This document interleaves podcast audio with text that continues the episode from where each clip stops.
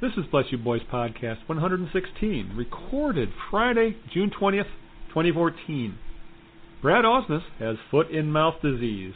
Thanks for listening and enjoy. Swing and a miss.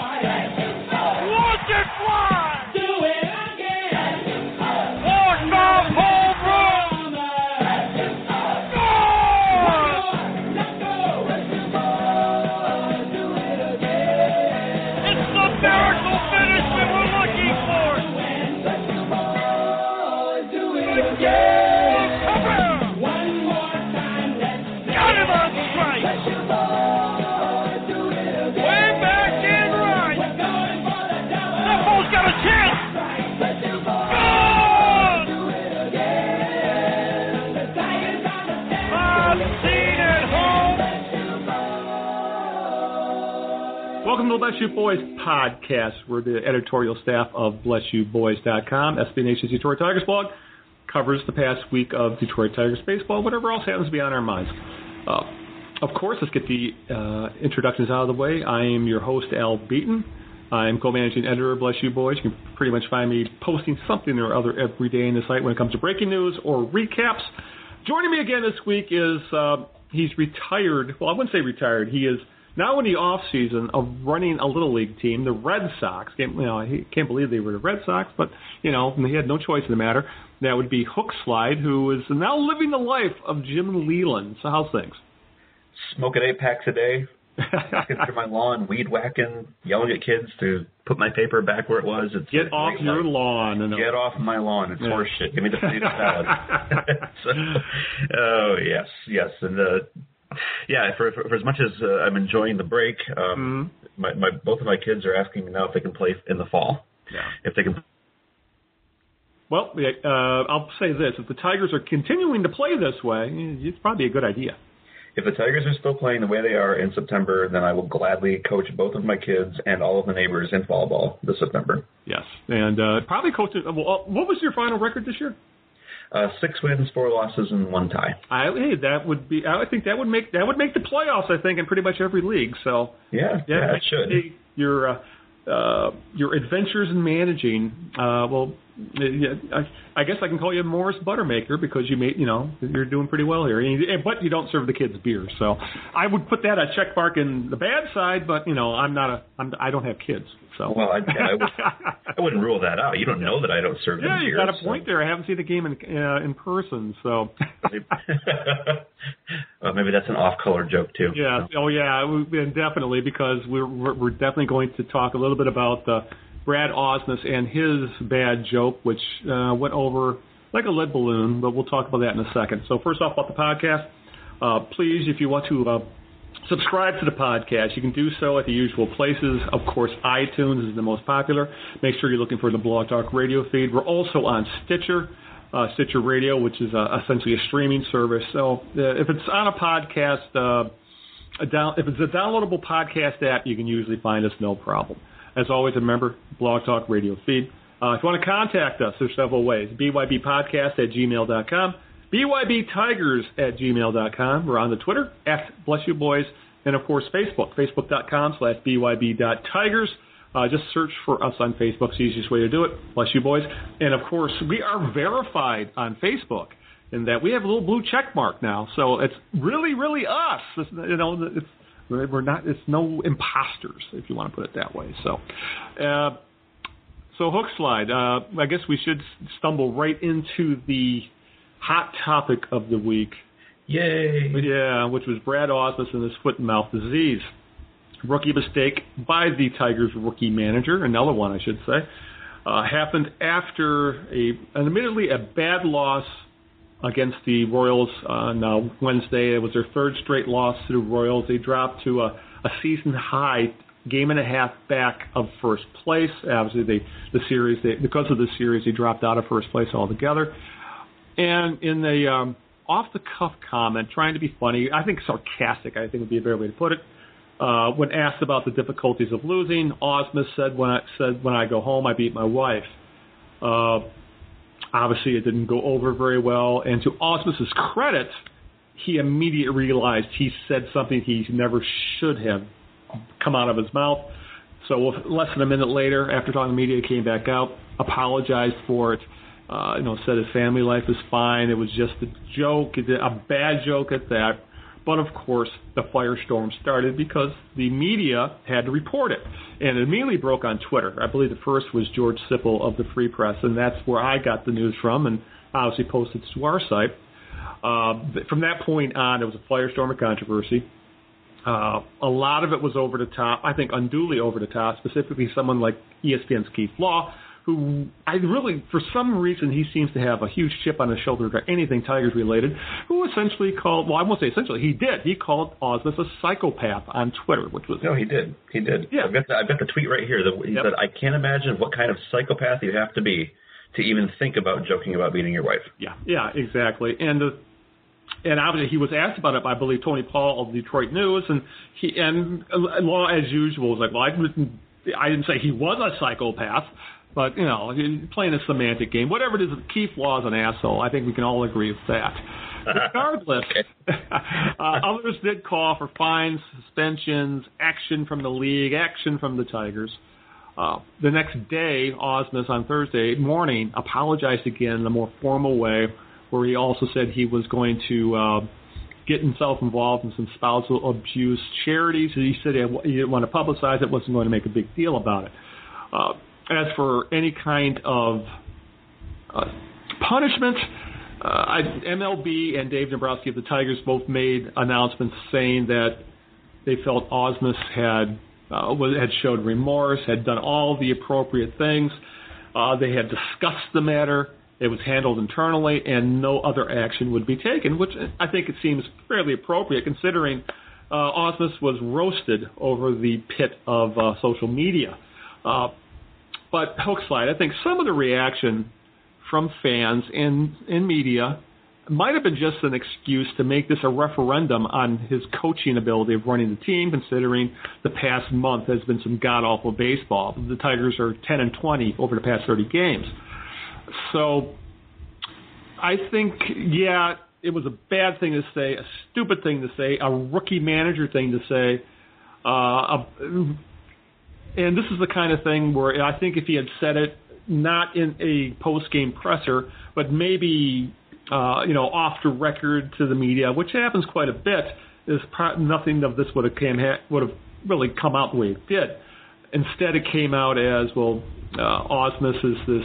Well, enough said. I pretty much described what people said about Ausmus, but I think in the end, Ausmus handled this as well as he, once he made the dumb mistake. You know, uh, there's no if he doesn't do doesn't say those uh, that make that awful joke. Not, we don't we're not even talking about this. But regardless of that, since he did, I think he handled it in the best possible manner. Really showed regret, showed remorse, said all the right things. You know, he is a very very smart man who.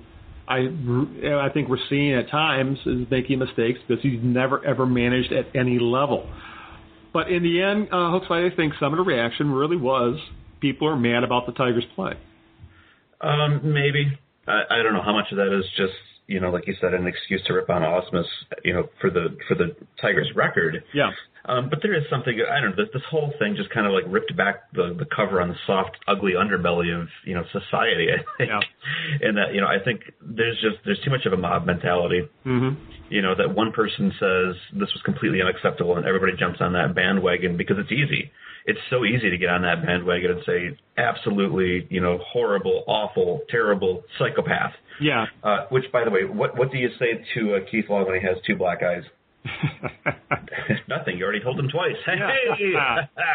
but yeah, but as you said though, there re- no one there was no one made out to be any gray area. It was either no, it was, he was an absolute idiot or you're too PC. There was no in between here. right. And I was a little frustrated with the fact that when I went back and watched the video, you can clearly hear the reporters in the room laughing at the joke. Exactly. That's a good point. And know, I pointed that out on Twitter, and I don't I don't mean to throw everybody indiscriminately under the bus. That's not what I'm saying. I'm saying there were reporters in the room that laughed at it, Yep. heart, heartily laughed at it, Yep. and then turned around and wrote headlines that said off color, inappropriate, Mhm. you know, whatever. And I said, look, if we're going to make this big of a deal out of a comment that lasted 60 seconds from the time that he said it to the time that he said I shouldn't have said it, I'm sorry. Yep. then I want to see those reporters own up to it. I want to see them come out on Twitter and say, "Yeah, you know what? I laughed at the joke and I was wrong. I'm I was mistaken in the same way that he was mistaken, and I'm sorry." Mm-hmm. But that's not going to happen. And, and the other thing is, like, why would you why would you even make that a headline? Yeah. You know, it, it's one thing if you get uh, you know an actual. I don't know uh, who's who's the guy that's all Sterling, right? You know, who's in trouble. Yeah, Donald you know, the- Sterling of the NBA. Yeah. Right. If you have a, a legitimate problem with somebody making, you know, racist comments or you know inappropriate comments like that, and they're sticking by them or whatever, then fine. You know, expose it. But the guy, Osmond said this. He caught it immediately. It should have been. It's not related to Tigers baseball in any way.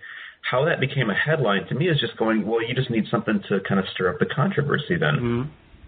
And I, you know, I kind of said on Twitter too. That here, here's kind of my, my my approach to it, saying, yeah, I was so upset with Brad's comment that I went and listened to, you know, a Bill Cosby routine about beating his children to make Yeah. himself feel better. Context is everything, Mhm. Yeah. you know. Mhm. How is it that, that when Brad Ausmus makes an off the cuff, you know, quip like that, and then immediately says, "Whoops, yeah, maybe not," you know, Yeah. in best taste. Sorry. No, we're going to still pile on. But when a comedian gets up on stage and says way more offensive stuff, we pay them money and laugh our asses off. Yeah. You know. So Oh yeah. like- Look at some of the stuff that Louis C.K. for example. Talks. Exactly. Who was just recently crowned the king of comedy by GQ magazine. Yeah. Exactly. Talks about his grandmother raping his other grandmother. Yeah. You know, way more offensive, and we love it, and we love it. So it's like, come on. The high horse game just does not appeal to me. The double standards don't appeal to me. I'm not saying that it was a good comment, you know, that he made or that it was funny, although the reporters seem to think it was funny. I'm saying, really, are we going to pile on now? I mean, that's that's that's ridiculous. Yeah, and even Ausmus, um, after the fact, uh, you know, after the Tigers won on Thursday, he even admitted that the previous 24 hours had been absolutely miserable for him. So, Well, right, because he went home and his wife kicked his ass. yeah. See, spousal abuse is funny when Yeah, it's the other way around. think- well, there you go. But yeah, it's all No, it's is- all in context, as you say. It's all in context, and if you're going to make a spousal abuse joke, you better make yourself the butt end of that joke, because that's okay. yeah. yeah, he'll learn. He'll learn. And no, it, there really else goes to show you also, Hookslide, is that you know, this Jim Leyland never, ever found himself in any kind of situation remotely close to this. And I do think I'm, you know, and knowing, you know, he's, you know, with Jim Leyland, 69 years old, you have to think that he made the he made the point. He, if he did things like this, you had to believe that it was only when he was off the record, never with a microphone in his face. It's it's incredible to me that he never made that kind of a slip, like you said, because he comes from a different generation. Yeah, exactly. different time, uh, much more um, what's the word? Uh, unpolished, gruff, blunt, to the point. Yep. You know that kind of thing. He was the one that made the the verbal slip. Uh, you know, and then the one game last year saying, oh, who was it? Somebody uh, when uh, Miguel Cabrera got thrown at. Mm-hmm. You know, he said, well, someone's going to pay for that. You know, Yeah, and we all yeah. kind of said, oh, you. And that was rare when he ever said would say something like that. Very, very. but he would. Yeah. You know, he would. Yeah. He would spout it off and say, I'm not going to talk about that. You know. Yeah. It's amazing that he never got into this kind of trouble. How do you how do you figure? I don't know. it just goes to show how skillful of a manager he really was because he knew how to navigate the minefields that he would have to deal with when it comes to the media. It becomes to uh, you know working with the team, working with players, and it really you know he's they're called managers for a reason because they are managing so many things and they're juggling so many balls in the air. And say what you will about Jim Leyland as an X's and O's guy, when it came to actually everything else involved with running a team, I don't think there was anybody better. And I think we just saw the saw that over the past few days at Brad Ausmus with some of the mistakes he's made. Um, you know, I mean, you could argue about the uh, being talked out of supposedly taking by Justin Verlander and Max Scherzer, talking him out of pulling them from games, to the uh, to this incident, to uh, where he, I, I think, kind of played a part in Nick Castellanos being thrown under the bus in Cleveland a month ago. Uh, we're seeing a few uh, Brad Ausmus that uh, that really is, has yet to learn how to navigate those same waters. Uh, you know, and I'm not advocating for getting rid of Brad, Brad Ausmus or firing Brad Ausmus or punishing Brad Ausmus. It's just something we have to accept that rookie managers make mistakes, and this was a huge one. And he'll move past it. I mean, Exactly. He's a very, all- very smart man. exactly. We all know his pedigree. We know he's got you know better stuff than this, you know, so to speak. And I I have to imagine that first of all, it was a stupid ass question to ask in the first place. Yeah. You know, how do you handle this at home? Mhm. I, I have to imagine that Jim Leyland would have given a big F you to that question and said, "Next question, let's move on." Mhm. So maybe Brad will learn how to how to handle it that No, way. and and the other thing I'm wondering if there were any women in the in the post game presser because Catherine of our um, of our own site, bless you boys, is, takes part in those post game scrums, and she was not there that day. So I got to wonder if if the crowd made a difference in as to how it came off. Maybe it was an entirely all male off, uh, all male um, audience that day. Yeah, I mean, I will say this in the in the group that I heard laughing at the comment, I didn't hear any women Exactly. voices. So Yeah. maybe I don't, I don't know who else is in there, but Yeah. Yeah, for and for those out there, if you ever hear Brad Austin's post game press conference and you you hear kind of a uh, a very young sounding female voice asking a question, that's Catherine. So so stand up and clap. yeah, exactly. So all right, let's move on from this and well, I got to ask you a question, uh, Hookslide. What is this thing called second place? I'm I'm kind of unfamiliar with the term. Well, that's a thing that you end up uh, in this position when you play bad baseball for a long period of time, and it has to go hand in hand with other teams, uh, strangely playing good baseball, and uh, this is the thing that you end up. Um, you know, I don't really know either. I'm, I'm reading this from a book, so. It sounds like this is how you would talk to your team in Little League. You guys are bad. Other guys are good. What's happening? Oh yeah. So uh, as, as we're recording this um, on Friday the twentieth, uh, a few hours before the Tigers uh, start a three-game series in Cleveland, uh, essentially the slide started a month ago in Cleveland. Uh, that slide into second place, which uh, finally what happened uh, this week the, during the series with the Royals, started a month ago uh, in Cleveland when the Tribe were nine and a half games out of first place. Uh, they proceeded to sweep the Tigers. The Tigers returned four weeks later. Uh, even though Cleveland hasn't played that well, I think at the time when they swept the Tigers, they were three games under. They're now like I think one game under or over to right around. They've been hovering around 500 this entire time.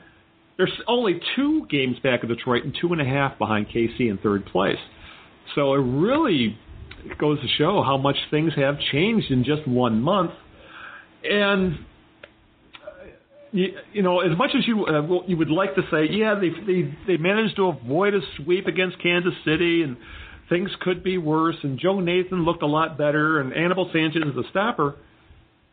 It's way too early to talk about turning points or if this if this series against Cleveland is going to be a a must win or bad things happen if they don't take the series. But it, it, it is something how much things have changed in just 30 days, or I should say 30 games, because as I said earlier, the Tigers are 10 and 20. Yeah, and like you said, turning points. You know, um, Mm-hmm. one thing that I'll, I'll I'll look this up as we continue this podcast, but uh, the thought occurred to me the other day that we've been measuring uh, the performance of the Tigers since I think May 19th is when the slide started Yep. with Cleveland, Mm-hmm. and when you measure it from that point forward, the stats don't look good. Yep. The the winning and losing percentages don't look good. The team ERA, the team you know slugging percent, nothing looks really good from that point on. Yeah. Um, and I the, the thought occurred to me the other day that it's never going to Yeah. because that was a really particularly nasty slide. That uh, you know, if, if that is your starting point for the reference point, it, it's never going to look good. Um, so you almost have to kind of move past that, if if that makes sense, and say, um, you know, well, how do they look since the start of June? Does that kind of make sense? What I'm saying? Like, yeah, because in some ways you could just say, yeah, it's an arbitrary cutoff because we could It is. we could make that cutoff six games earlier, and the Tigers had that 16 winning streak. Right, right. So if you start, you know, like say, you know, in seven games, uh, you know, prior to where we are, what does that make? Because one, two, three. There's uh, that was Minnesota, right? You know, so uh, Yeah. like looking at from from the Minnesota series on, they're three and four. Yeah. That's that's not as bad as you know this this you know 300 winning percentage that they've got going on right now. Yeah. So you almost, I guess what I'm advocating here is saying maybe you kind of have to look at that first week in Cleveland and who do they play after that? It was uh, uh, Texas, I think, they went Yeah, yeah. right after that. Texas, and then they went on the West Coast trip. Right, and they went like one and six for that. You almost have to kind of like say, okay, that was just the that was the anomaly. Yeah. Cut that out. That was going to bring them back down to a more reasonable win percentage anyway, because Lord knows they weren't going to keep up that 692 win rate. You know, so you almost have to kind of just cut that out. You know, and say let's let's start looking beyond that and say now are they are they starting to get back into that more of the, the push and pull, win a couple, lose a couple, win a couple, lose a couple pattern. Yeah. And I'm I'm hopeful that that's the case. Yeah, and that's the other thing you brought up is that for almost that full month, uh, the Tigers went a long part of that without even winning two games in a row, which is really really odd. And you know, there, it's been some weird stretches of baseball. You know, where they uh, win one, I- lose one, win one, lose five. You know. Yeah, they still haven't won three in a row, have they? No, they had the last time they won three in a row was uh, that six game winning streak. Right. So that that's a little bit strange, and I have to believe that that's going to come back too. But I guess you know if, if we're looking for them to return to that you know 690 style of winning where they're just blowing away everybody and had you know six game winning streaks, that might not happen. Yeah, yeah. It's uh, or they need guys who have completely disappeared over the past month to start hitting again. Uh, you know, or or their replacements to continue to hit. And we'll get into that a little later in the podcast. But yeah, it's been. Um, it, it, it's not been pleasant to say the very least, and now you got to be wondering if we're starting to see a little panic, just because, uh, for example, during uh, I think it was during that two-one loss, Lynn Henning went nuts tweeting, essentially advocating a fire sale. Uh, he, you know, where he advocated the trading of Ian Kinsler sometime this year by the deadline. Uh, well, this is the tweet in question. He goes, "Make Iglesias Suarez your 2015 double play combo. Deal Kinsler for bullpen or outfield help. Prepare McCann, uh, their uh, uh, their their highly thought of uh, James McCann. right? McCann, yeah, they're highly thought of uh, catching prospect for full time catching. Um, and this is in the middle of a game that the Tigers are losing that really came off as uh, a, a, kind of an extreme overreaction. But then again, we see that uh, when we're running the, the Tigers, uh, the Bless You Boys Twitter during Tigers games, we see that kind of reaction all the time. So, but when you see writers starting to get into it, you got to wonder if there's a little bit of an outsized panic going on. Because yes, this is disturbing. Yes, this has not been. Uh, we haven't seen some good baseball for almost a month now, for about for a month now, I should say. But I still can't see this team being in so much trouble where they need to start being sellers at the deadline, especially in their division. I think that's just dumb. That's that's a major panic, is what that is. And he he later, or maybe it was earlier, Mm-hmm.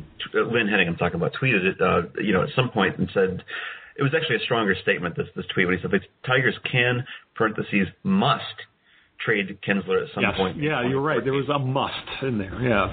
Why? It, Why is it uh, a must? Why would you do that? I, I I should have looked at the contract details. How much longer is Kinsler on with Detroit? I believe another four or so years. That's the question Yeah. because that- well, essentially the Tigers would have to do the same thing all over again, taking a bad contract on the, the deal Kinsler, and they would probably have to eat some of Kinsler's money.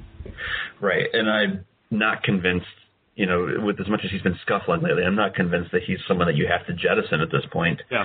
Um, you know, and I guess maybe if you're approaching the problem, and I'm, I'm going to give Lynn the benefit of the doubt and say maybe he was looking at it from a different angle and saying, how do we keep Suarez and Iglesias, Yeah. you know, in the same team at the same time? And that that's a very tricky question because you're Yeah. going to have to kick somebody somewhere. You know, you have to have to put uh, Castellanos out of a job or move him into the outfield or, Or something. yeah, another suggestion I've seen is move Kinsler to the outfield. Well, yeah, you know, hell, why not? Let's put Miggy in the outfield. Yeah. Just- But, and I just looked up the contract details. He's uh, under contract for three years, fourth year at a team option. So essentially, the Tigers have him for three more years at approximately forty some million bucks, okay. which is which Well- doesn't sound quite so bad now. No, I mean, I, again, I assume that the, the approach on this is not Kinsler sucks. We have to find a way to get rid of him Yeah. so much as Iglesias is coming back. We know we want to hang on to him. Suarez has been doing a fantastic job. We probably want to hang on to him. So how do we put all these guys in the same infield? Right. And you know, maybe for Lynn, the answer is well, get rid of Kinsler, free up the money, you know, or whatever. Yeah.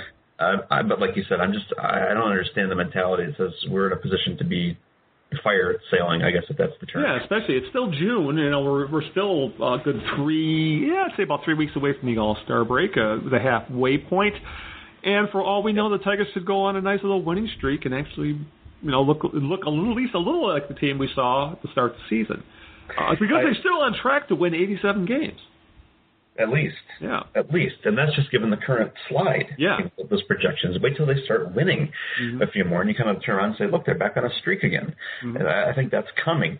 Um, but you just reminded me, um, I was able to meet up with, with a couple of uh, gentlemen who actually contribute to Bless You Boys, you know, the members of the community. Uh, they were in town for the uh, minor league uh, All Star game, which Mm-hmm. the Whitecaps hosted this year at Fifth Third Park. So anyway, um, in chatting with these fine gentlemen, they made me aware of a book by Earl Weaver that I didn't know existed. Yeah.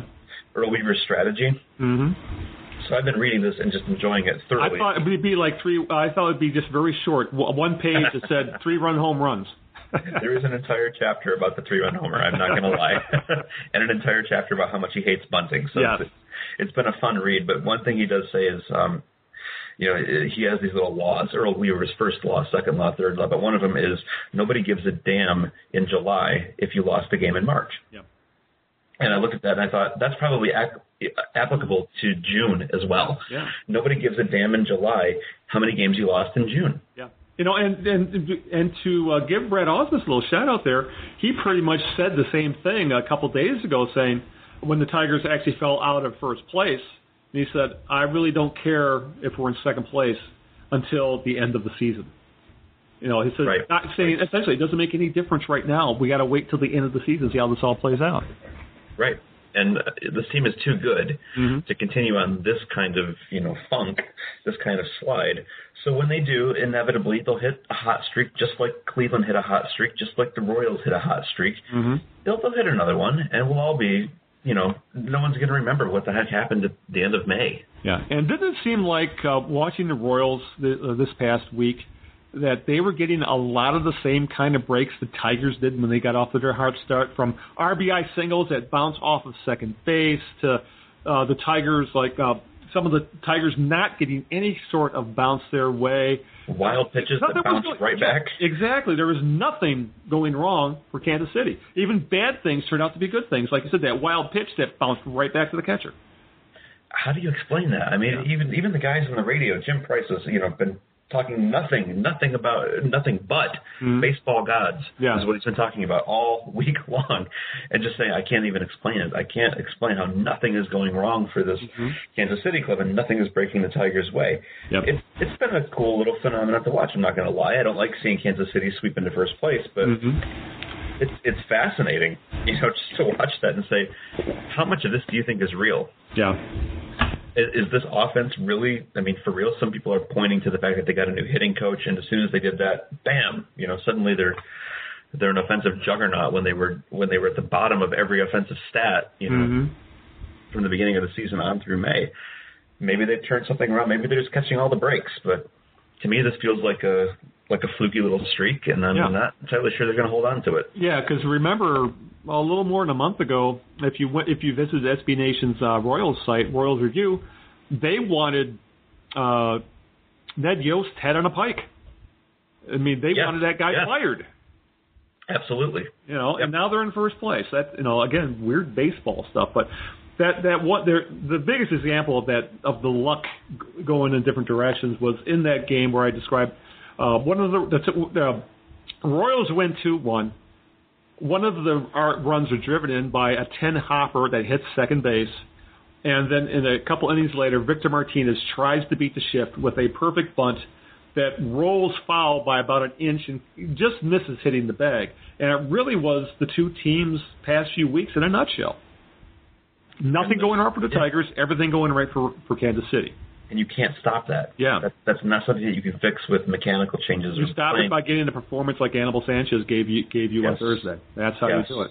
Yes, and that's that is the difficulty You- when you have all that kind of bad luck stuff mixed in with legitimate bad baseball. Mm-hmm. And maybe that's too strong of a term. I'm talking more about you know what's wrong with Verlander, what's wrong with Scherzer, where they're going out there getting rocked, and it's unlike them to do that. What's wrong with Joe Nathan? He's supposed to be a lights out closer. Yeah. All, you mix in all of that with the bad luck, and this is what you get. It's a Mhm. wicked slide, and it can't last. Yeah, and I think we're starting to see at least a little bit of that start to change. I mean, Anibal Sanchez has been absolutely lights out during this slide. He's I think four and zero uh, since he came off the disabled list, and uh, his ERA is something you know it's under two. Yet somehow he's lost.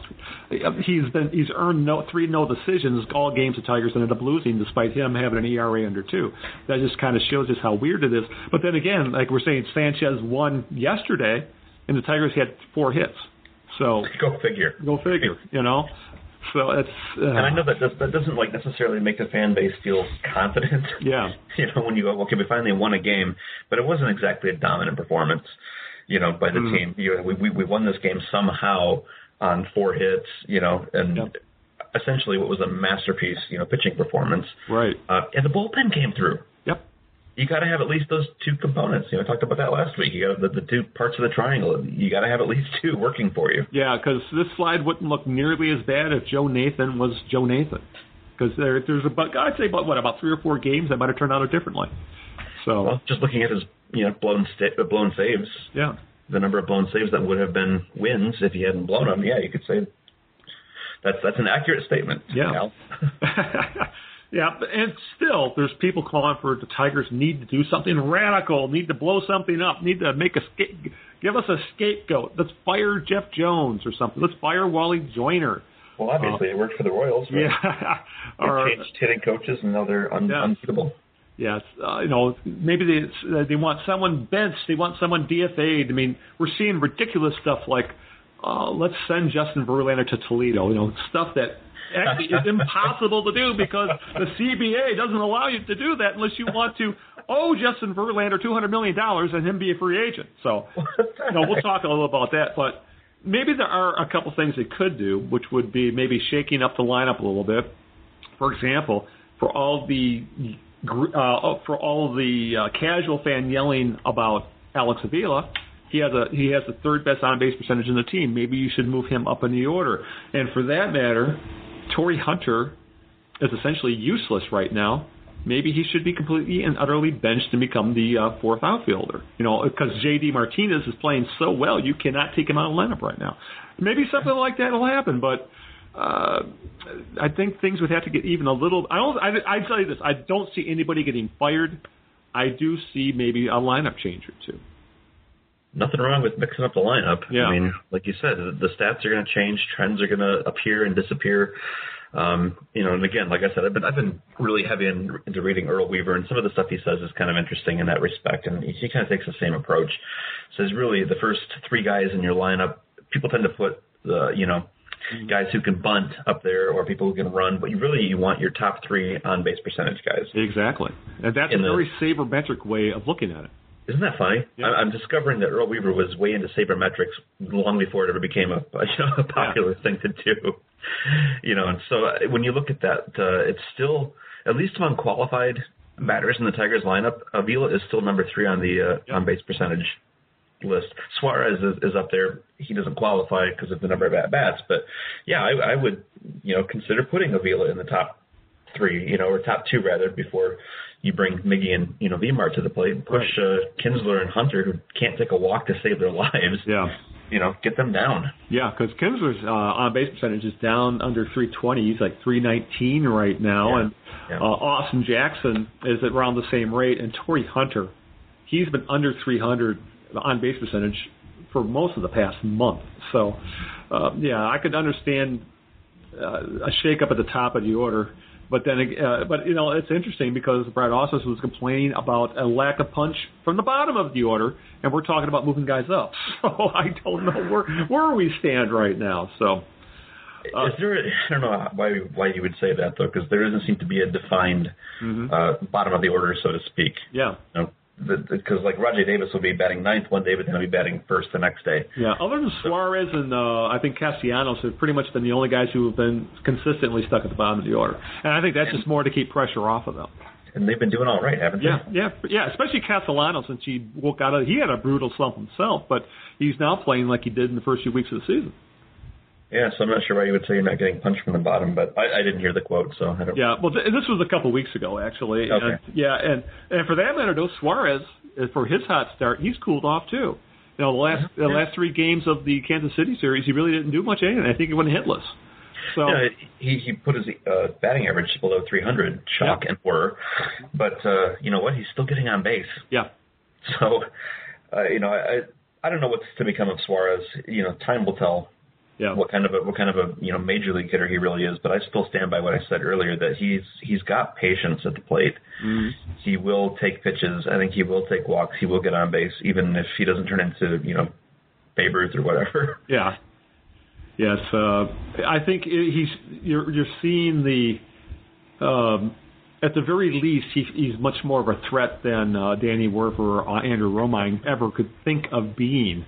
So it's uh, uh, but but again he is uh, yeah I just brought up his numbers. Uh, he was uh, one for the series against Kansas City.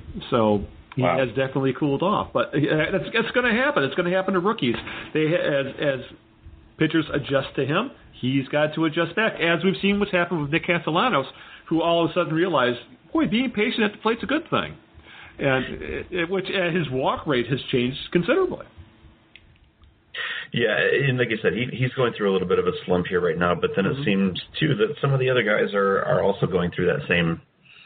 It, again, these these streaks that they come and they go and they Yeah. come and they go. Jackson was on a horrible streak, and he seems to be, you know, Mm-hmm. snapping out of that a little bit. Um, while in the meantime, I, again, without looking at the numbers, I know Mm-hmm. I'm doing the stupid eye test thing here, but it seems like the last several times that Miggy's come to the plate in clutch situations with runners in scoring position, he's either struck out or ground out in the double plays or whatever. Well, yeah, and that and just to throw it out there, I remember this because I did the recap yesterday. Uh, Cabrera was two for thirteen in the series, but he walked there three you go. times, which kept his uh, on base percentage up. But he, yeah, you're right, he didn't hit the ball hard at all in that series.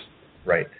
So you're gonna get those, you know, weird, weird fluky things. So I'm not not too worried about what Suarez is going through right now any more than, you know, to say what Miggy is going through. No, I'm not comparing the two of them. I'm just saying streak It's the yeah, it's the ebbs and flows of a baseball season. Yeah, and I really would not mind seeing Suarez higher in the order and Avila even higher Yeah. in the order. I know the guy can't run, but you know, I, I would just love to see the the next time Miggy or Vmart do uncork a home run. I'd like to see at least one guy on base. Yeah, that, and that's again that goes to show you because Torii Hunter and his 290 on base percentage isn't getting on base. Uh, That's because he's got like a three percent walk rate. yeah, that is that's the other thing is that he just uh, he's he wants to hit five run home runs every at bat before he got hurt. Swing, Torii, swing, Yeah, swing away, buddy. Yeah, but speaking of home runs, his replacement is hitting lots of home runs. JD Martinez has been on an absolute tear, giving the Tigers offense from the position, corner outfield, that they haven't really been getting from anybody. You know, because uh, Rajai Davis is essentially uh, regressed back to the mean when he's facing right-handed hitting, pitching, I should say. Uh, no, his numbers have been awful in June, and we've obviously gone, been going on and on about Torrey Hunter. But Martinez had a monster series against Kansas City. Uh, he, he hit 500, 7 for 14 with four home runs. Uh, I say three home runs in that series and six RBIs. He has four home runs on the, I think five on the season. Uh, and right now he's hitting 300 and slugging 570. This, you know, in post game, when it was brought up that Torii Hunter was likely going to be deemed healthy enough to play by the weekend, and Ausmus was asked, well, what about J.D. Martinez? And he says, we have to find a way to keep his bat in the lineup. Yeah. And if uh, that was pretty much a no-brainer of a statement as there ever was. The thing is, I think if you keep if you want to uh, keep him in the lineup, I think you keep Torii Hunter out of the lineup until he proves he's out of the slump. There's very little reason at this point. Yeah. I'll qualify that at this point in the season with the performance he's given. There's very little reason to keep him in the lineup. Yeah. You, you can't say, well, we got to keep him out there for his defense. I mean, really? Yeah, You we're know, seeing Martinez is making plays. I don't think Hunter would right now. right. Not, not that I think you know Martinez is a, an elite defender Exactly, anything, but uh, that just goes to show how time- bad Hunter is as a defender right now. exactly. So you can't say we keep him in the lineup because he gives us the glove option, and at this point you can't really say we'll keep Hunter in the lineup because he's you know smoking it with the bat right now. He's not really. So why not take him out? Yeah. Let let Martinez ride, you know, the whatever he's. I mean, he's turning out to be a nice little option out there. It kind of makes you wonder, doesn't it? What, mm-hmm. why the Astros let him go? Yeah, yeah, exactly. And and it's not like Martinez is like a Brennan Boesch type who really wasn't thought of a, as a, a a top prospect. This is a guy who had the pedigree of being thought of as a pretty darn good prospect when he was an Astro, but you know it just didn't click for him uh, over the, uh, the I think the year and a half or so he spent in the big leagues with uh, with Houston. But it could be one of those things where maybe he was rushed, maybe uh, Detroit's a better fit, maybe they're using him more correctly. But he obviously he, Martinez is not going to continue to hit like he is, but I do think he is a definite guy you want to keep around as you know uh, either play him in a platoon role or keep him as power off the bench because the Tigers have absolutely no power coming off the bench if Martinez isn't on it. So uh, this is one of those things where I think you just got to ride the hot horse as long as he allows you to. I know, and as much as I hate that mentality, Yeah. you know, the Considering the options, you know, the other option is Torii Hunter or Don Kelly. Right. Now, if, if Torii Hunter were a consistently good player this year, I would Yeah. say don't ride the hot hand. That's Right. stupid. Mm-hmm. Put Hunter back in there. But like I said, there's no reason to put Hunter in the lineup at this point Yeah, it's other than to keep him fresh, so to speak. You know, you don't want to sit him for eight days or whatever. Mhm. You know, let's move Hunter to the bullpen. There you go.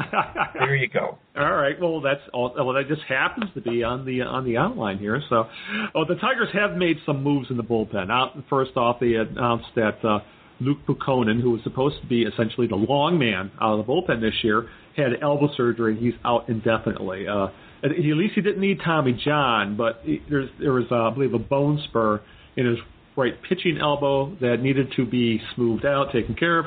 So I, I would not anticipate the Tigers getting much of anything from Luke Putkonen. Not that you really should, but he had a role that the Tigers have completely been unable to fill. Uh, they've tried it with band-aids. Corey Knebel was sent down. Evan Reed was sent down. Uh, the Tigers have been scrambling to find guys who can do that, that sixth, seventh inning role uh, even more so because what we've seen from uh, Verlander and uh, uh, Scherzer as of late, who have been unable to get past the fifth inning. Uh, the latest band aids to call up are Blaine Hardy and Chad Smith, and you know, Chad jury's Smith. yeah, jury's still out. Because John Doe wasn't available. Yeah, so they found Chad Smith. yeah, Are you kidding? yeah. Uh, I, I think the real question is, Hookslide, if no one would really fix the bullpen is if Joel Nathan finds his form. Th- that would be a huge boost. Mm-hmm. And I think we said something very similar to that in last week's podcast. Yeah. You know, the ultimately getting Joe Nathan back to being Joe Nathan's a huge, huge shot for the Tigers. You got to have that guy that can close out the games, eh, or at least you know not to Mm-hmm. lose them for us in the ninth inning. And I understand. I mean, you, you want to be able to. Uh, the perfect formula is to have your starter, you know, your Verlanders, your Scherzers go Mhm. seven innings Right. And then just simply roll it over and go Chamberlain in the eighth, Nathan in the ninth, lock it down. There we go. But like you said, they don't have a whole lot of options when that formula doesn't pan out. When when Drew Smyly has a bad game or Rick Porcello gets knocked out in the 5th Mhm. inning, who do you go to to kind of keep things close? You know, and eat those Yeah. innings, and they just don't have. Do you remember there was a guy on the team a while back? His name was Rond, uh, Rondon, Bruce, Yeah. Bruce Rondon, Bruce right? Rondon. Remember, remember No, and I think uh, we, we when we brought that up on the podcast, we, I think we were saying that that would be the that was actually the, the injury that would hurt the Tigers the most this year, more so than Jose Iglesias. And I think that's proven out. It sure has. It sure has. I can't imagine what. Uh, how would things look if you had a healthy Bruce Rondon in the bullpen right now? Yeah, you had him in the seventh or eighth inning, or and but you you essentially would have your seventh and eighth innings locked down with him and Joba Chamberlain. You have no problem Right. at all. Right. And if you don't need a seventh, if you're just playing eighth and ninth, Yeah. you know, then you have an option of, of resting Chamberlain one day and throwing Rondon in there, or or Yeah. even resting Nathan on a day and throwing any one of those other guys Right. into the closing role because they could all do it. I think. Yeah, yeah. It's uh, uh, it, it's a shame that that happened, and I, I think in some ways people try to just kind of gloss over it. But that injury has really it shook the it shook the bullpen to the core, and the, along with the struggles of Joe Nathan, even that his performance on Thursday pretty much came out of absolutely nowhere. Uh, no one expected him to strike out the side, considering the struggles he had gone through over the past uh, seven or eight games, where he was allowing runs and base runners and walk. He wasn't missing bats at all. Uh, now, I just brought it up here where he had struck out one batter in his previous, I think, uh, six outings. And then he strikes out th- uh, three uh, yesterday. And he did say the Tigers, you know, he had been working with Jeff Jones, and he thinks he saw a mechanical issue that his arm slot had changed, and that this was his first outing since he discovered it. And that that's interesting that we didn't hear anything about that. Mm-hmm. I, I think prior to to him coming out and saying, "Yeah, actually, we did find a mechanical flaw or whatever, and we worked on that." I'm surprised that there wasn't some kind of announcement of that, you know, in, in some interview somewhere before that. But that that uh, that ninth inning yesterday was a revelation. I mean, you should have heard Dan Dickerson. You'd think he had just Mhm. seen Jesus in the flesh. the way he was screaming, you know, strike three. Um, but if, if Joe Nathan can look like that, Yeah. and this is the thing, if that were a rookie that came out there and did that, you had to be careful. Yeah. You, you say he had a good inning, you know, let's not get our hopes up. In the case of Joe Nathan, he comes out there and does that. You say, we've seen him do that year after year Yeah. after year. hmm That might be the the real Joe Nathan, and that's a nice thing to be able to say. Yeah, if that would change, I think, the mood of the fan base considerably if they knew if this was if Joe Nathan has got himself figured out and he's back to being, you know, capital J Joe Nathan, and with the way Chamberlain's been pitching, all of a sudden you have a lockdown back into the bullpen. Obviously, the jury's still a long ways from being um, having a judgment on this, but at the very least, yesterday was a refreshing, refreshing sign because I think everybody was expecting the absolute worst in a one-run game, a two-one game that Anibal Sanchez had was just absolutely lights out in.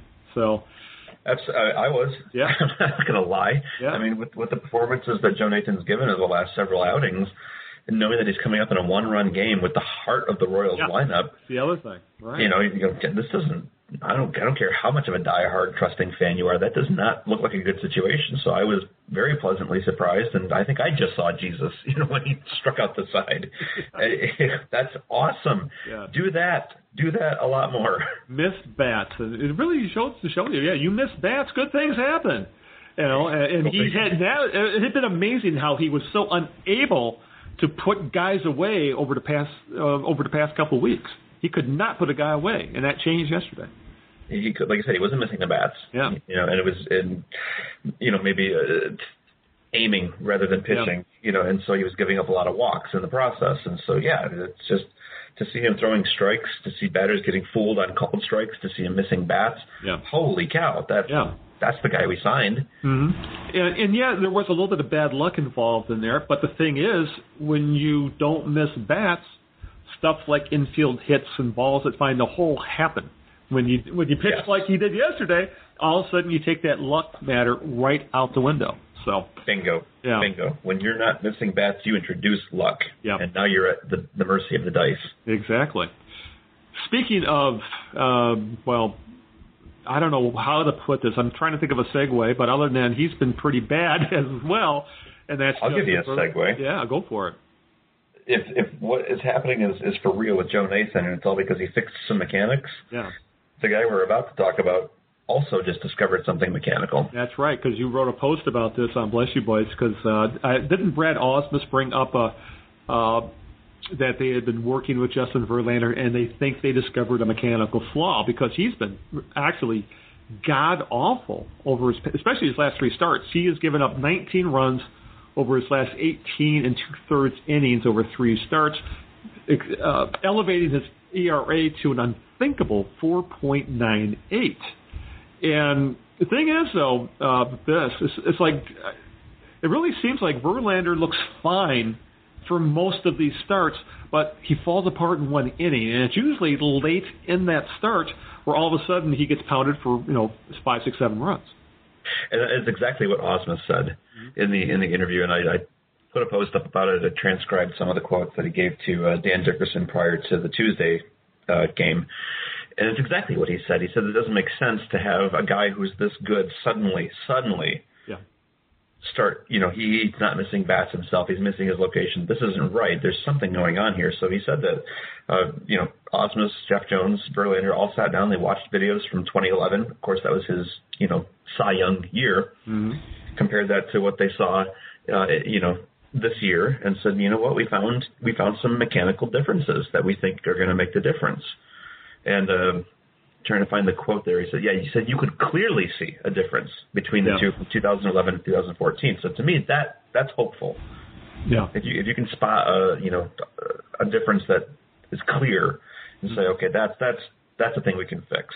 Yeah, and for the people that are saying, well, uh, you, let's send him to Toledo to, to fix him, or let's put him in the bullpen. One, okay, you put him in the bullpen. Who do you replace him with in the rotation? Uh, you mean you're uh, you're going to, that means you're going to Toledo to find somebody. You bring or you bring up Robbie Ray, who really hasn't been all that good since he went back down. Or and for the people that say send him to the minor leagues, you cannot do that. He's been in the league more than five years. So what that means is you would have to put. He has the uh, ability to turn down an assignment and become a free agent, and the Tigers would still be on the hook for that contract. So that's not happening. No, for the people who are like, you know, I want to punish him by sending him in Toledo. All you'd be doing is punishing the Tigers. I wish people would think a little bit before they start spewing this stuff because they're yelling for things to do things for Verlander that either are not contractually possible or just knee jerk, over the top reactions to a player who I think we all agree will likely improve as the season goes on. Right. I think the only thing you can do reasonably, because you can't send him to Toledo, it's just Yeah. you can't. Um, the only thing you could do is send him to the uh, disabled list, but you'd have Yeah. to essentially invent an injury at that point. You can't just say, well, And that could cause issues with the with the players union and other teams. Yeah. Right. Uh, And so I, I, I'm, what I'm basically saying is, I know we've speculated on the site, and Rob has written articles saying, you know, that this might be a fatigue thing, that his Yeah. his stamina is not up to where it should be because of the surgery. He was rushed back to pitch opening day. He seems like he's tiring out Yeah. sooner, and the numbers certainly support that. The first three innings are okay, but then after that, he's just he's a train wreck. Um, so I want to balance that with with what we're hearing from Ausmus and saying, hey, we found a mm-hmm. mechanical difference too that we think Yeah. is going to fix things. And you go, well, that's not going to fix the stamina issue, is it? Yeah. It might. Yeah. It might be that whatever mechanical flaw he's introduced is actually wearing his body down faster. Yeah, that's, that's a good point. So there may be hope that these two things kind of tie out and say if he can fix whatever this delivery thing is that's physical, that's mechanical, that might actually give him, hopefully, you know, a little extra stamina to go deeper into the games and pitch better in the mm-hmm. fourth through sixth innings. Yeah. And if that means Verlander, at least for a while, is a five inning pitcher, then you deal with that. But having him be a good five inning pitcher rather than a hittable six or seven inning pitcher is a big difference. It's a huge difference. And that, but that focuses the problem more. If Yeah. he's good for five innings, if he's solid through five, Yeah. Then the problem simply becomes more focused and say, well, now we need a little more uh, uh, long relief help. Yeah. you know, and then you're not spinning your wheels thinking send Verlander to the bullpen. You know, or, like, no, that's not the problem. Let's Yeah. let's stop focusing there. Yeah. So uh, I, I we- love the fact too that they went and watched the video. Yeah. I love that because so many fans that want to go, you know, he doesn't give a crap. He Yeah. made his money, he hit his payday, he doesn't care. I hate No. I hate that when people say that. It's stupid. And here's Don't they evidence. realize what kind of egos these guys have? Verlander especially. yeah. And so you go, look, here's proof. They they're out there working on this. They're watching the videos together, and and like Brad said, uh, uh, once they watched the videos, he said basically indicated that Verlander was excited enough that he's like, I'm, I'm I wouldn't be surprised if he's out there right now working on the Yeah. fix because he was excited about it. Yeah. And uh, you know, and we do have to keep in mind though, even you know, I think I think it's pretty obvious we're going to see the last of 2011, 2012 Verlander, but I really do also think that that's unfair to Justin Verlander to expect him to be able to perform at that level every single year. Uh, no one can. It's impossible to be that good for that long, especially as a pitcher. And if he, you no, he doesn't need to be that Justin Verlander to be an excellent starting pitcher.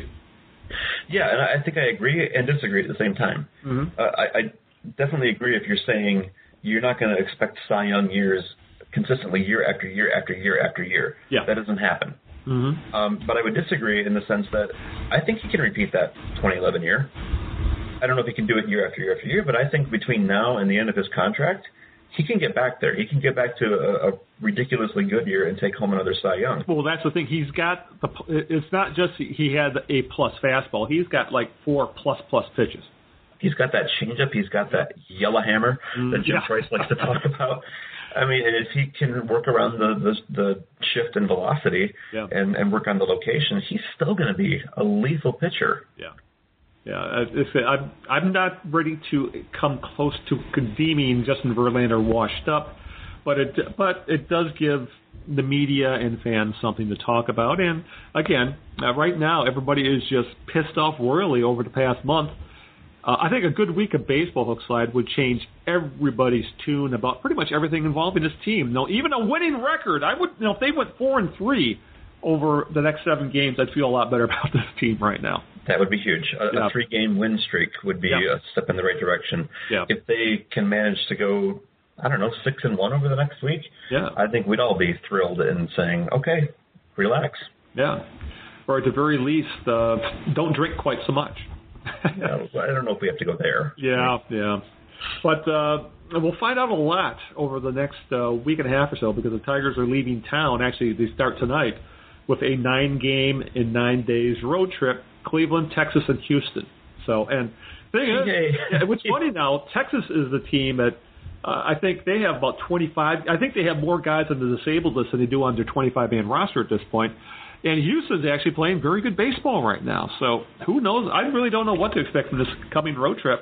But if the Tigers get the pitching that they are capable of, they'll be fine. And I really just don't see Verlander, Scherzer sucking for a long stretch. I don't. see- It, it, it happens, but I don't see them being this bad for another four months. That's not very going to likely. happen. It's certainly not likely. Yeah. Like you said, it, it, weird things happen, flukes happen. I guess it's possible, but if I'm a betting man, I'm not betting on them sucking for the next, you know, this entire road trip. And like you said, uh, I know since the Tigers hit their slump, I've made that comparison that they're playing somewhere around 300 baseball, while Houston is playing 600 ball. Right. That's not going to last either. No, no just like uh, the uh, the Royals playing 1,000 baseball didn't last. So. Go figure, right? How did that happen? but at the you know at the very least, uh, I think we're seeing signs anyway that maybe this team is starting. You know, kind of like a an ocean liner. It's it's not it's not a quick turnaround. This is kind of a gradual turn in how things are looking, but you know. Anibal Sanchez has been lights out. Joe Nathan all of a sudden looks like he might have figured things out. We actually have that. Hopefully, the light bulb has gone above um, Justin Verlander's head, and he's going to start pitching well. I mean, come on, can you really expect Max Scherzer to have another 50 pitch inning? That Uh, no. that, no. that that was one of the more bizarre things I have ever seen as a Tigers fan. Especially coming off a complete game shutout. That's the that's what made it so even weirder.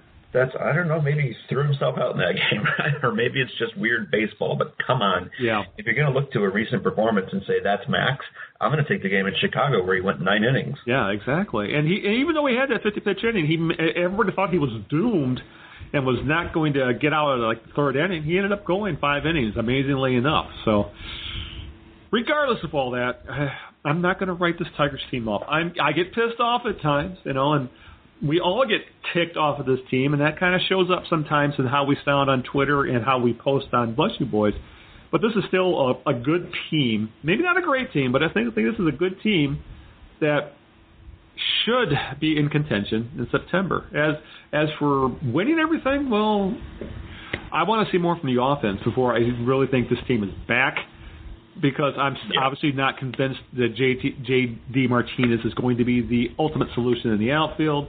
I'm still very concerned about corner outfield production, as we've discussed about Torii Hunter and Rajai Davis. We don't know when Andy Dirks is coming back, and then if Andy Dirks comes back, if he's going to be the 2012 Andy Dirks or the 2013 Andy Dirks. So there's still a lot of question marks, but uh, I really, I think, as we said last week, I think more than anything else, the question marks are more on offense at this point than on uh, than in the pitching staff. Right, as they should, because the pitching staff is going to be fine. You just you know that's the case that they have to be fine. They got Sanchez, Scherzer, Verlander. It's it's going to be fine. Yeah. I'm like you said, way more concerned about the perpetual hole in right field with Hunter. I think Yeah. they got to do something about that.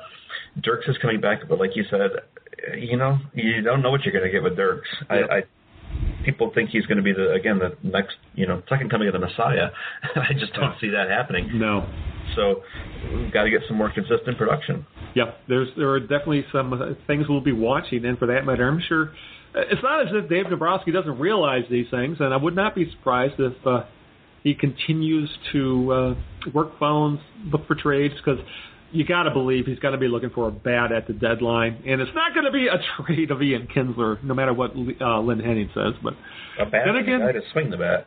yeah, exactly. I've been wrong before, but you know, I, I was the guy who was who was absolutely convinced that it was impossible to trade Prince Fielder's contract. So Uh, Here are yeah, things but that happen. Seriously, Kinsler so they can bring up who Perez. I don't see that Yeah. happening. But like you said, th th there's two things I'm very excited for in the next you know week to four weeks or whatever it is. Number one is seeing Verlander's next outing. Very excited to see what that looks like. Number two, what they're going to do at the trade deadline. Yep. Yeah, and actually, uh, and the Tigers actually just posted their lineup for tonight. Uh, J.D. Martinez is still in the five hole. He's playing left field tonight, and Don Kelly is playing right. But I mean, uh, but he is at least, at the very least, he is batting seventh in the order, not second. So at least that's that's a, that's progress. did, did they also bat JD Martinez like sixth, seventh, and eighth, or is it, no? yeah, no kidding. Right, but well, uh, actually, and what's also interesting is uh, Bryan Holaday is back in the lineup for a second straight day. So. Hmm. Hmm. Who's the starting pitcher? It's Kluber tonight, right? Yeah, I believe so. Rick Porcello is going for the Tigers. Hmm. Interesting. Yeah. Interesting. I actually don't get to watch the game tonight. Mhm. I've got friends coming over, and uh, then we're actually going to a Whitecaps game tomorrow night, and I get to uh, meet up again with one of our Bless You Boys uh, members. Um, so we're going to have a good time tomorrow night, but I'm going to miss the next two Tiger games, and I'm okay with that. no kidding. all right. Uh, anything you'd like to add before we uh, wrap up the show? Boy, I've said it all, haven't I? Yeah, pretty much.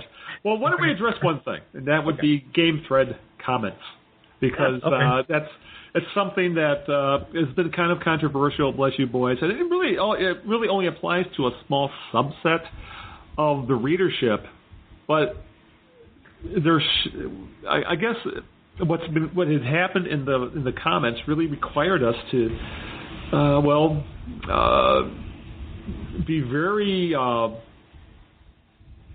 uh, quick on the trigger finger when it came to using the band hammer because Yeah. uh, the things had gotten a little out of control uh, with the. I, I, I hate to say people were being banned for being gloom and doom. No, they were being banned because they were saying stupid inflammatory stuff, and there's a difference. Yes, there, there's absolutely a difference, and that's why you know we put together that that article on just Yeah. kind of good etiquette and saying, look, there's there's ways to express even the negative stuff without being a, a dick about it. Yeah.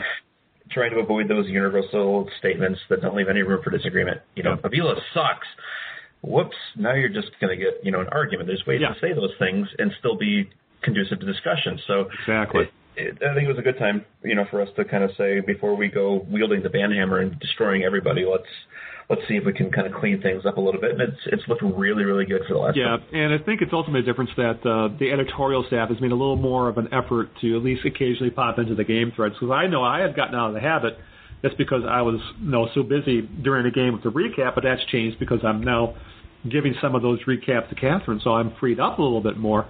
But yeah, it it, it was getting a little out of control. It was turning a little too MLive-ish for uh, for our taste, and we try to you know, people get upset with our. Uh, we do tend to have a, a stern uh, policy when it comes to how things go in the comments, but that also keeps the uh, the. You have to be very vigilant with your comment threads to keep them from spiraling into arguments about religion, arguments about politics, arguments about the uh, the merits of Alex Avila. And often those arguments will ultimately turn personal, and that's why we need to keep. Uh, we try. We want to keep this site focused on baseball and focused on smart baseball talk, and we weren't seeing that. And uh, you know, I hate to say we we we, hold, we hold ourselves to a higher standard, but I think we do. No, we, we do. We're one of the few places on the internet where you can, you know, actually comment on the Tigers and not have to hear, you know, send Verlander to the bullpen Or Dombrowski. or Dombrowski, right, and Jimmy Smokes and all the rest. Yeah. And there, there is that that we do attract that particular clientele, if, if you will, maybe not the right word, but that kind of community member that says, I want to talk about it. Not that we don't get frustrated, we do, and I said that too. You do have to have a safe place to express the frustrations without it turning into, you know, send Verlander to Toledo. Um, but there is, I think, there's going to be some natural backlash in our community against Yeah. that kind of negativity because we just Exactly. not what we want to do. Yeah, exactly. So uh, at that, we'll leave it at that, and uh, hopefully everybody will be much more. Because I know we've had some regulars who stopped participating in game threads because of that kind of crap, and hopefully they will return. But again, it is really like have. Yeah. I, I have, and I, I want to say that too. I mean, we, we did have to kind of take a couple people out of the mix, and I think that was the right move. Yep. But since then, I've seen a couple comments of people saying the threads have been fun to be in again. Yeah. So I think we'll get kind of get that get that group back together, and that Yeah, makes me very happy. yeah. For example, uh, the other day when things weren't looking too good, the the game thread uh, devolved into talking about I think crossword puzzles and what That's you had just watched. Yeah. So, well, you're you're when you throw out what's your favorite sandwich you're in the middle of a bad Tigers game, seem to get a lot of uh, traffic on Twitter. So, Why not? You know, we like Yes. to talk. We yes, and and and uh, we're both in agreement. Reubens for the win. So Al Reubens. Yeah. I'm just going to tell you right now. For every year for Christmas, it's a family tradition. We have Reubens and root beer floats on Christmas Eve. Ooh, wow, you guys are living high in the hog doing that. I'm telling you what, man. Yeah. Reubens are on the top of the list. I agree completely. Yeah. All right. I think that's a good place to leave off the podcast till next week. So, uh, where can the listeners find you online, Mr. Klug? Just on Twitter, on the Twitters, at Mhm. uh, Hookslide BYB, and occasionally now and then I'll be running the, the Bless You Boys Twitter account, but I usually announce that fact beforehand, Right. so you can avoid me if you need to. As always, I'm at Big Al BYB on that's my personal Twitter, and I occasionally will be running the Bless You Boys Twitter as well. I, I you know, it, it, it can be such a pain though. The, the, talk, you know, we talk about the the vitriol we see in the game threads. Like, it's, I think it's worse at times on Twitter because we can't really moderate that in the same way, and it can. Oh God, I, I, I'm. It's funny when I got that message from you the other day saying I'm gonna go off.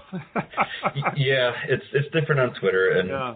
honestly, I, I don't like to block people on Twitter, but I do. Yeah, we will. and and I have done a couple a couple people, and it's not because I don't like the uh, disagreement. I don't mind dis- disagree with me all day long, but if you're gonna keep hammering me day after day after day until I you know like concede to your point of view, you're just obnoxious.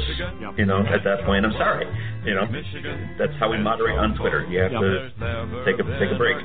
Yep, So- exactly. So, yeah, no, I guess the well, the best way to end all this would just say, don't be a dick when you're dealing with social media. Oh God, nice.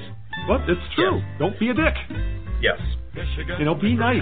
It's, you know, eh, or as uh, uh, to steal a line from uh, one of my favorite bad movies, Roadhouse. Roadhouse. I was just gonna say Yes, that. we will be nice until it's time to not be nice. That's right. First rule: be nice. Are we still in the be nice part of the program here? Yes, yes we are. All right, let's wrap things up. So until this time next week, this is Al Beaton saying good afternoon and good luck along with Hookslide. be nice. And we will continue to be nice until it's time not to be nice on the next Bless You Boys podcast. That'll get him out of the old ballpark. That's good advice. Thanks, big fella.